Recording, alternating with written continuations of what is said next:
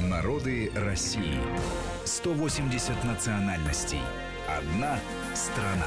Продолжаем нашу беседу о хакасах. Марат Сафаров и Гия Саралидзе по-прежнему в студии Вести ФМ а, к духовной пищи. Ну, мы уже говорили о театре, но это все-таки современность.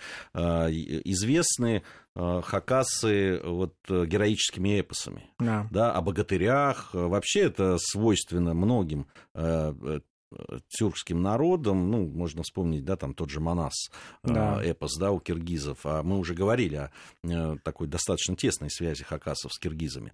Э, вот э, в, этой, в этом смысле что есть у хакасов?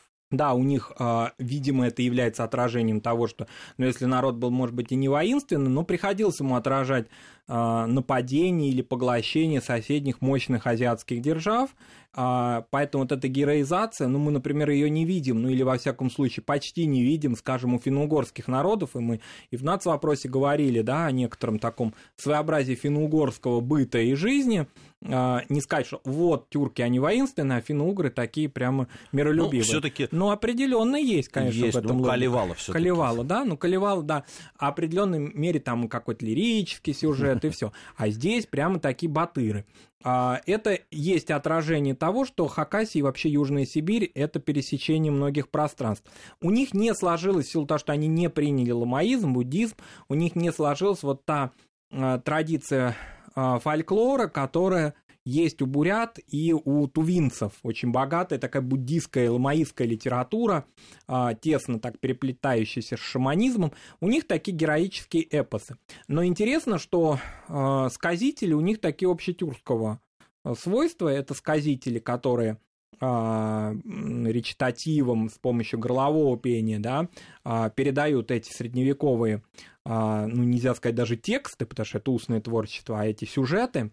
А, причем горловое пение, вот, допустим, ну, а, непосвященному человеку покажется, что ну, он может заснуть даже, да, под некий такой монотонный, а, монотонную такую, да, средневековый, средневековый речитатив. А на самом деле, если прислушаться, и сами сказители об этом говорят, да, они же не просто только, да, излагают эпос, они интервью дают, да, и общаются с исследователями. Так вот, они говорят, что, допустим, существует как минимум три и более даже регистров голосовых при передаче э, сказаний. Ну, то есть, фактически, они по ролям его читают. Если прислушаться, это можно действительно заметить. И хорошие э, хакасские сказитель, он умеет, так скажем, передать сюжетную линию, потому что, несмотря на то, что там в основном присутствуют отважные воины или правители, там есть и женщины тоже, а, которых тоже передают их роли или исполняют их роли вот эти мужчины-сказители. Поэтому это такой своеобразный, такая своеобразная традиция. Нельзя, правда, сказать, что у хакасов она доведена вот до такого совершенства и до такого богатства, а, как, допустим, у тувинцев. У тувинцев все-таки была немножко другая история и другие условия для развития этой, этой культуры, потому что фактически она до начала 20 века была непрерывной. Ну, хакасы не имели таких возможностей, но тем не менее это тоже в определенной мере возрождается. А, не стилизованно, действительно возрождается традиция речитативов, фольклорных ансамблей, это все существует. Почему мы говорим вот имели те возможности, а эти не имели. Вот с чем это может быть взаимо... какая-то связь может быть? Ну, прежде всего, связь одна есть, определенная. Во-первых, численность. Во-вторых, это то, что Хакасия в течение 20 века была все-таки в статусе автономной области. А, ну, историкам не надо напоминать, да, а Многие, наверное, сейчас, когда уже такой упразднен фактически, у нас только есть в составе Российской Федерации один э, регион с, э, со статусом автономной области, это еврейская автономная область на Дальнем Востоке, а так у нас этих субъектов уже нет такого наименования. Все-таки автономные области, они ниже были уровнем своего национально-культурного развития, чем автономные республики, или уж тем паче, чем союзные республики. Поэтому, э, во-первых, численность, во-вторых, не было такой инфраструктуры для поддержания культуры традиционной, которая была у соседних народов, у тех же тувинцев, у бурят, конечно, у якутов, вот, когда у них там целые институты научно-исследовательские процветали, а, фольклорные коллективы и театры были такие гастрольные, а не просто там колхозно-совхозные, да, которые только... Это, кстати, термин не, не в смысле уничижительный, а такой термин был. Для театров, которые обслуживали только местное население, для внутреннего использования. Хакасы в этом смысле начали возрождать свою культуру, конечно, а, в 90-е годы и сейчас. Вот, поэтому э, некоторый был перерыв Вот. Я, когда готовился к программе, обнаружил удивительную для себя вещь. Мгм. Не знаю, э, может быть, мое наблюдение не совсем правильное, э, Марат поправит меня. Э, Очень редко мы, когда говорили о разных народах, особенно да, о народах немногочисленных, Мгм. мы упоминали, ну что ли, в материальной культуре какие-то настольные игры, которые Мгм, присущи да. да, тому или иному народу. Вот у хакасов как раз это есть. Да, есть вот Тобит, это такая хакасская ну, логическая, что ли, игра, ну, типа шашек, что-то Да. вот такое, как, насколько я понял, Да, да, разобраться, да, да. конечно, у меня времени не было. Там есть также еще там пестрая кость, пестрая палочка. Ну, то есть достаточно э, много вот этих настольных игр. Э, я крайне редко сталкивался с тем, Особенно за Уральскими горами, да? что... Да, да, да. Вот. Ну, э, всегда думал, что, ну, наверное, людям не до настольных игр. Я не знаю, это может быть какая-то все-таки отголосок вот этой связи Китая. Китая, вероятно, да. Китайское влияние, хоть это были какие-то даль- просто очень далекие окраины большого государства, вот, китайского, которое, конечно, государство понимает, пониматься должно не в современном смысле, когда государство имеет там провинции, контроль какой-то и так далее. Это такая, скорее, ну, огромная культурная, мо- мощная какая-то, мощное пространство, скорее, чем государство, но, тем не менее, отголоски китайской культуры до Тувы сильнее, до Хакасии слабее доходили до этих окраин. Вероятно, есть определенная связь, тем более, что таким народам, которых китайцы так полноценно ассимилировали, например, манжурам, передалась эта традиция, конечно. Вероятно, да, я думаю, что какая-то определенная есть связь. Но с Китаем связь давно утеряны, а, и вот какая-то есть, так скажем, память, да, историческая для южносибирских народов вообще характерная, а, разорванная, что ли. То есть вот хакасам более понятно и близ- близко, что было 10 веков назад, чем, допустим, 3 или 4 века назад. Вот, допустим, ну, среди, конечно, всегда это мы говорим об интеллигенции, это понятно, но и уже другим гру- группам населения это передается. Память о древних хакасских государствах. Вот это очень важно. И несмотря вроде о том, что отец, дед, прадед были скотоводами, и ничего в этом постыдного нет, это великая традиция, да, цивилизация скотоводчика. Хакасы очень любят прям при первых диалогах упоминать о том, что когда-то были они оседлым народом. Это вот очень важная часть их такого исторического мифа в хорошем смысле, потому что миф-то не миф, а реальность.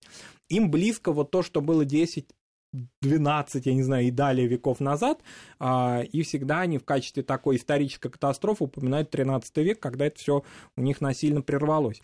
Вот это интересно. Небольшой по численности народ, а, в отличие от других народов, живущий на перекрестке, то есть он не, не изолированный в принципе, да, за исключением там некоторых районов труднодоступных Хакасии, а, которые, кстати, труднодоступны и сейчас, потому что не, не вся Хакасия это проезжая дорога, да, но тем не менее, все-таки это перекресток. И они смогли вот сохранить э, и традиционную культуру, и в Хакаске есть э, преподавание хакасского языка, не только, да, как мы упомянули, телевизионного такого СМИ, а, но и, собственно, школьного.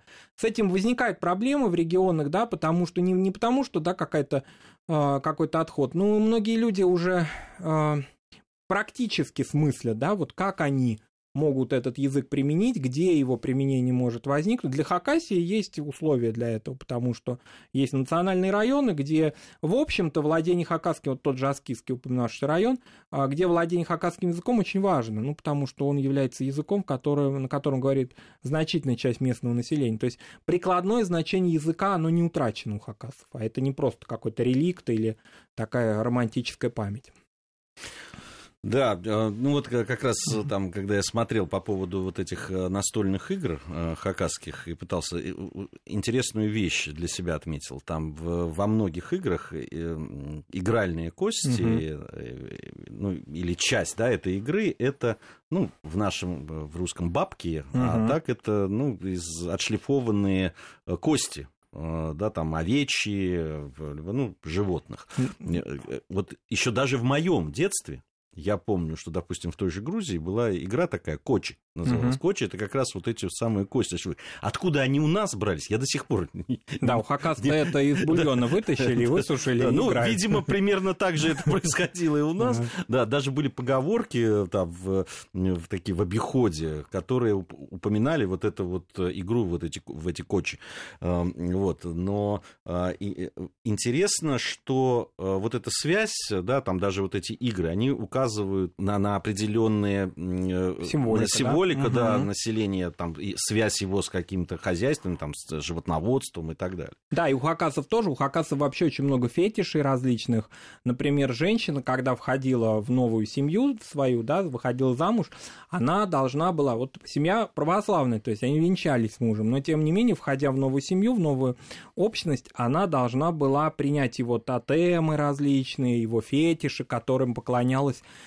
поклонялся этот род, часто изготовленных вот из подручных средств. А, и вообще, вот как бы вот семейная обрядность, женщина сразу переставала принадлежать прошлой семье, входила в эту новую кость, как они говорили, да, новый род, а, и такой, ну, печальный даже обряд существовал у хакасов. Вообще очень большое внимание уделялось постельному белью, если так можно выразиться, и одеяло делали из соболей в богатых, конечно, семьях, войлоками украшали супружескую кровать. И вот если кто-то из супругов умирал, то считалось, что больше эта постель не может существовать. Она имеет какое-то такое сакральное значение. Ее резали и хранили вместе с умершим. То есть вот, ну, определенно есть какая-то родовая связь у них, родоплеменная. Конечно, это стирается в последнее время, но память об этом а, все-таки определенно сохраняется у хакасов. А, сегодня мы говорили о хакасах. Это была очередная программа из цикла «Народы России». Мы продолжаем ее уже на протяжении уже лет, можно лет, сказать. Да. да. И народов и много еще у Да, у нас много есть о чем поговорить, поэтому надеюсь, что через неделю мы с вами вновь встретимся. Марат Сафаров и Гия Саралидзе были в студии Весефа. Народы России. 180 национальностей. Одна страна.